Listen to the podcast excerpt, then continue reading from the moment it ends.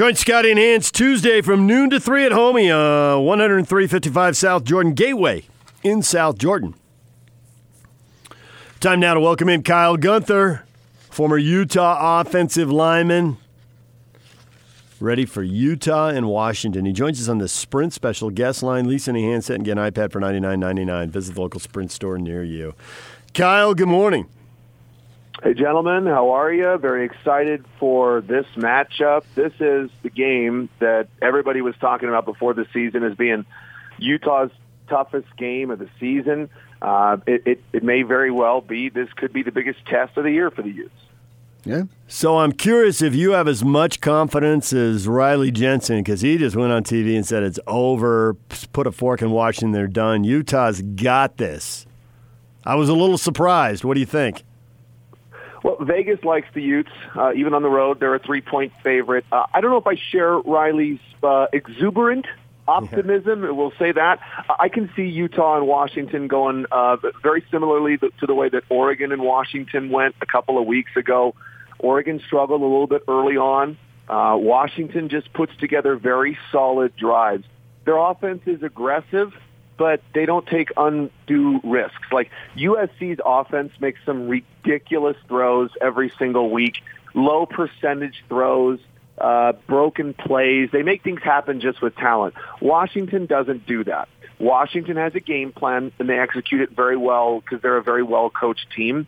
But this is the best Utah defense we have ever seen. Zach Moss is the best Utah running back we've ever seen the more and more you watch these two teams play, the Utes can absolutely win this game against Washington. I'm not sure it's going to be high scoring.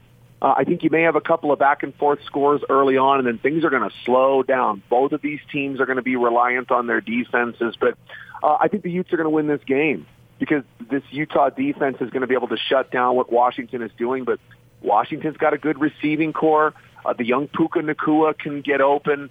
This is a, a very evenly matched couple of teams right now. And if Tyler Huntley was healthy, I would say the Utes win by more than a touchdown. But Tyler Huntley's not. And I mean, you could see him; he could barely walk last week. So that's going to be a factor because at some point against Washington, the Utes are going to have to go to their backup quarterback, and then that's going to even things out quite a bit.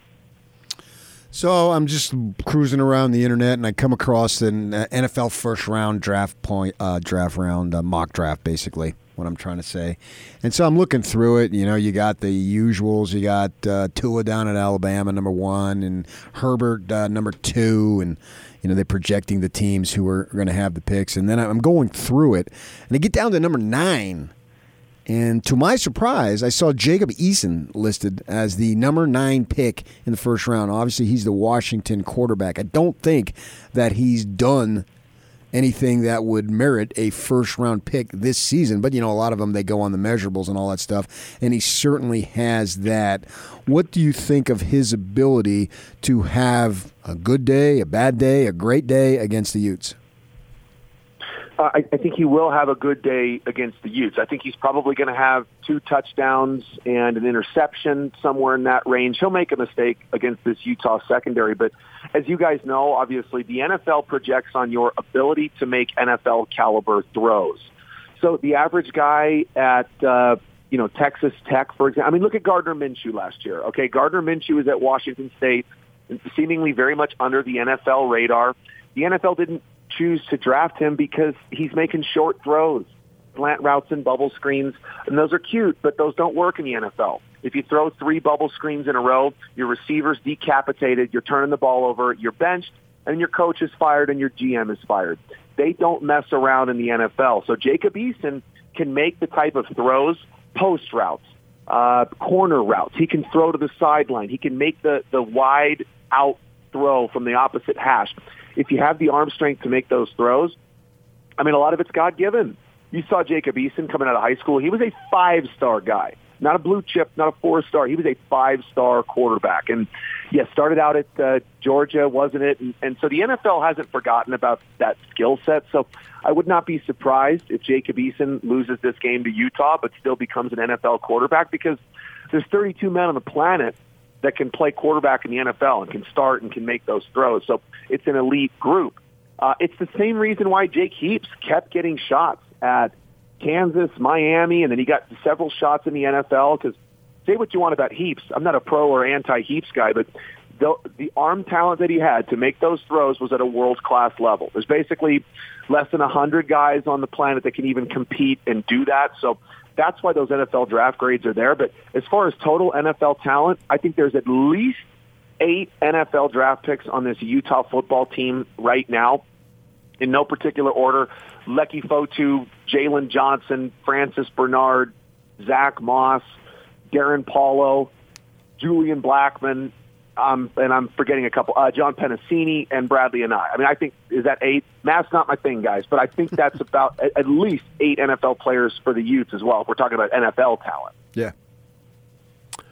So, with all that elite talent there, is there any chance that Washington is going to be able to run the ball? And I ask because Kyle Whittingham was talking about, hey, Washington's a good team. They're in the top half of the conference in a lot of statistical categories, which is true, but they tend to be fourth or fifth in a lot of categories, and running the ball is one of them. Can the fourth best team in the Pac 12 run the ball on Utah? I think the Utes are are they top four in the country in stopping the run, Yeah, the- or top three in the country. And, so, and in the conference, they're number one in a lot of categories defensively. Yeah, and that's just been the case. Again, this is the best Utah defense that the Utes have ever had. They have depth and they have talent on that defensive line. What that does is when you've got three or four defensive tackles you can rotate in there, what that means is that that old cliche is true. The Utes will control the line of scrimmage. What that means is that Washington will not be able to move. Their offensive line will not get movement. So the line of scrimmage is going to stay stationary. With Utah's defensive line, they're going to match up well there. Uh, Salvon Ahmed doesn't he run a four three forty though for Washington? He's a very talented back, so he's not going to have holes wide open on the line of scrimmage. But if he tries to bust a play towards the edge and he spins out of a tackle, he'll run for twenty or thirty yards after his initial contact, and I think that's where Washington will get the bulk of their plays. It's just on simple mistakes. Washington's a talented group. Uh, if if Puka Nacua decides to spin out of a tackle, he'll gain another 20 yards. But it's not like that means that they're that Washington is just dominating the Utes up front. No, I, I think uh, Aaron Fuller's had a great year too at receiver. Uh, Shelley's been in there. He, you know, these guys are going to break tackles and they're going to make some. Uh, they're going to make some plays that way. But Salvon Ahmed's not going to be just running through wide open holes. He's going to have to break some tackles to have some success. And you know, Benjamin ended up going for 100 yards, even though Arizona State had an anemic offense for the majority of the game. You know, you, Washington's going to move the ball in between the 20s. Everybody's working out. Everybody, you know, these coaches are highly paid. But the issue will be then on third down. Can the Utes step up and make a couple of plays and keep Washington to under 40% third down conversion? I believe the Utes' opponents are, are only averaging 25% third down conversion percentage, which the goal is 45%. You want to complete at least, you want to convert, I should say, at least 45% of your third downs. That's what every offense's goal is in college football. The Utes are giving up about 25% on third down. So it's that pass rush that's going to get to Jacob Eason if he thinks he can hang in the pocket and make some of those deep throws. But he's got that big arm. He can make those throws. But the Utes also, I mean, they've faced quarterbacks with big arms before, and they've managed to have success. Uh, not recently, though.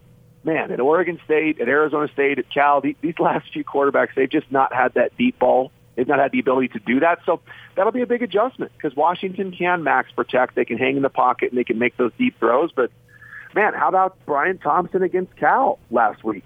Just getting getting so wide open. He was three and four body lengths. He ran a double move and he was open on the first move.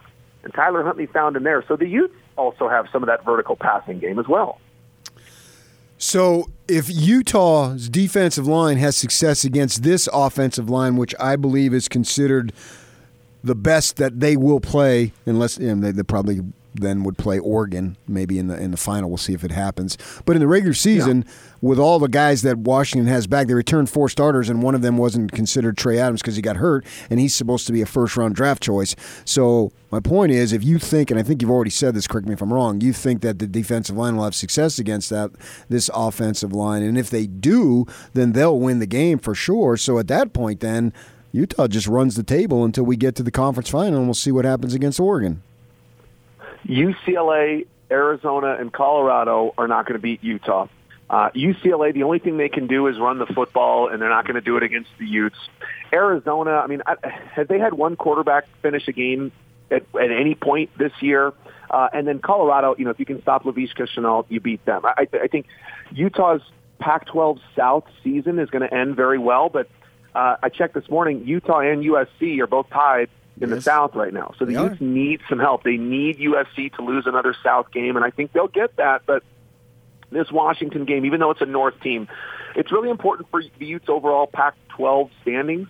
That might come down to a, a tiebreaker between the Utes and USC, but Washington's a very good team. Uh, they have some weird losses, though. Don't forget, Washington lost to this Cal team that the Utes dismantled earlier on in the year. Yeah, I believe Washington lost to Cal last year too. Yes, Cal's a tough team, but they're not talented enough right now to to be able to push Washington around. And obviously, they had a different quarterback then. Uh, Washington lost to a Stanford team that's been a bit of an enigma this year. Uh, Oregon's the best team in the conference. Oregon has the best offensive line in the country.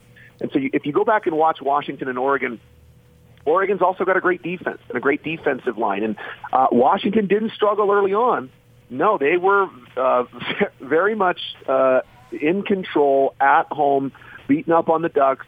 But Justin Herbert came back and made some throws that are just unworldly. Un, uh, you know, you can't coach the type of throws that Justin Herbert was making in that game. So, I, on paper, I think the Utes are a much better team than Washington. But again, this come back, this comes back to Tyler Huntley. Nobody chooses to put a DonJoy knee brace on. Those knee braces, they give you blisters. They make you feel unathletic. They physically hurt. You can't run with them. Nobody chooses to put them on. So everybody saw Tyler Huntley limping around with this huge DonJoy knee brace on. It's not good.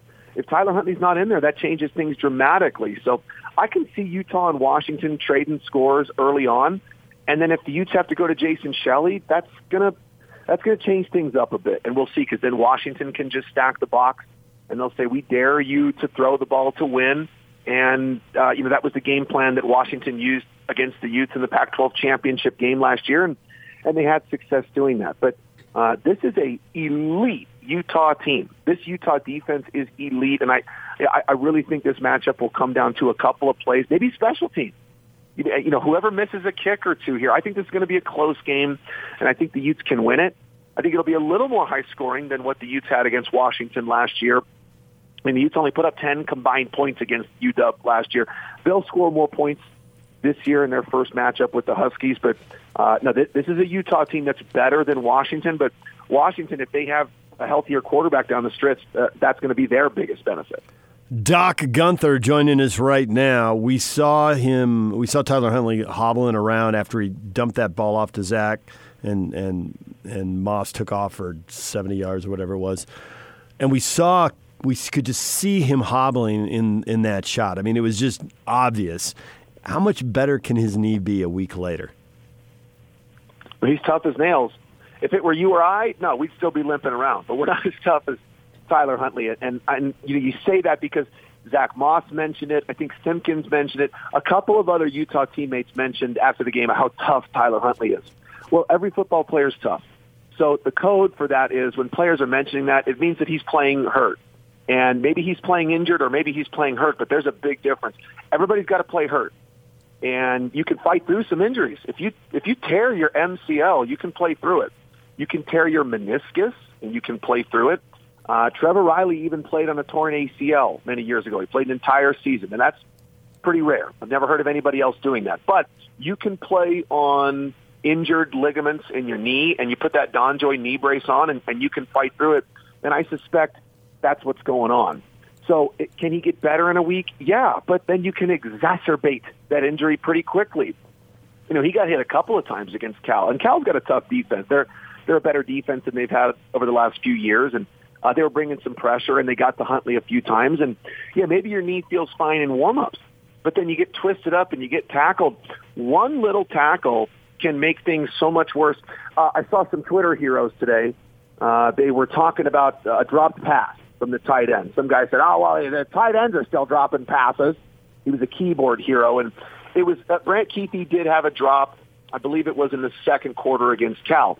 Well, in the first quarter, he caught a seam route right in between the safety and the, the corner that was over him, he got the ever living piss knocked out of him by the safety in the lower back. The safety hit him with his shoulder pad directly in the lower back. And Brant Kuithe jumped up and tried to be tough, but then he hit the ground afterwards because he was clearly writhing in pain. He came back in the game in the second quarter and made some other good plays. The average guy, if, if you haven't played football since the 80s when you went to East High School, maybe you forgot that just getting tackled once hurts so badly. Just getting slammed to the ground once hurts so badly. It's easy when you're drinking Dr. Pepper and eating Jello on your couch. Saying, "Oh, I dropped that pass." Don't forget the physical toll this game takes. So I know you guys asked about Huntley. He's tough as nails, and he wants to play for this team. He probably should have sat out the Cal game, but he wanted to go in and play.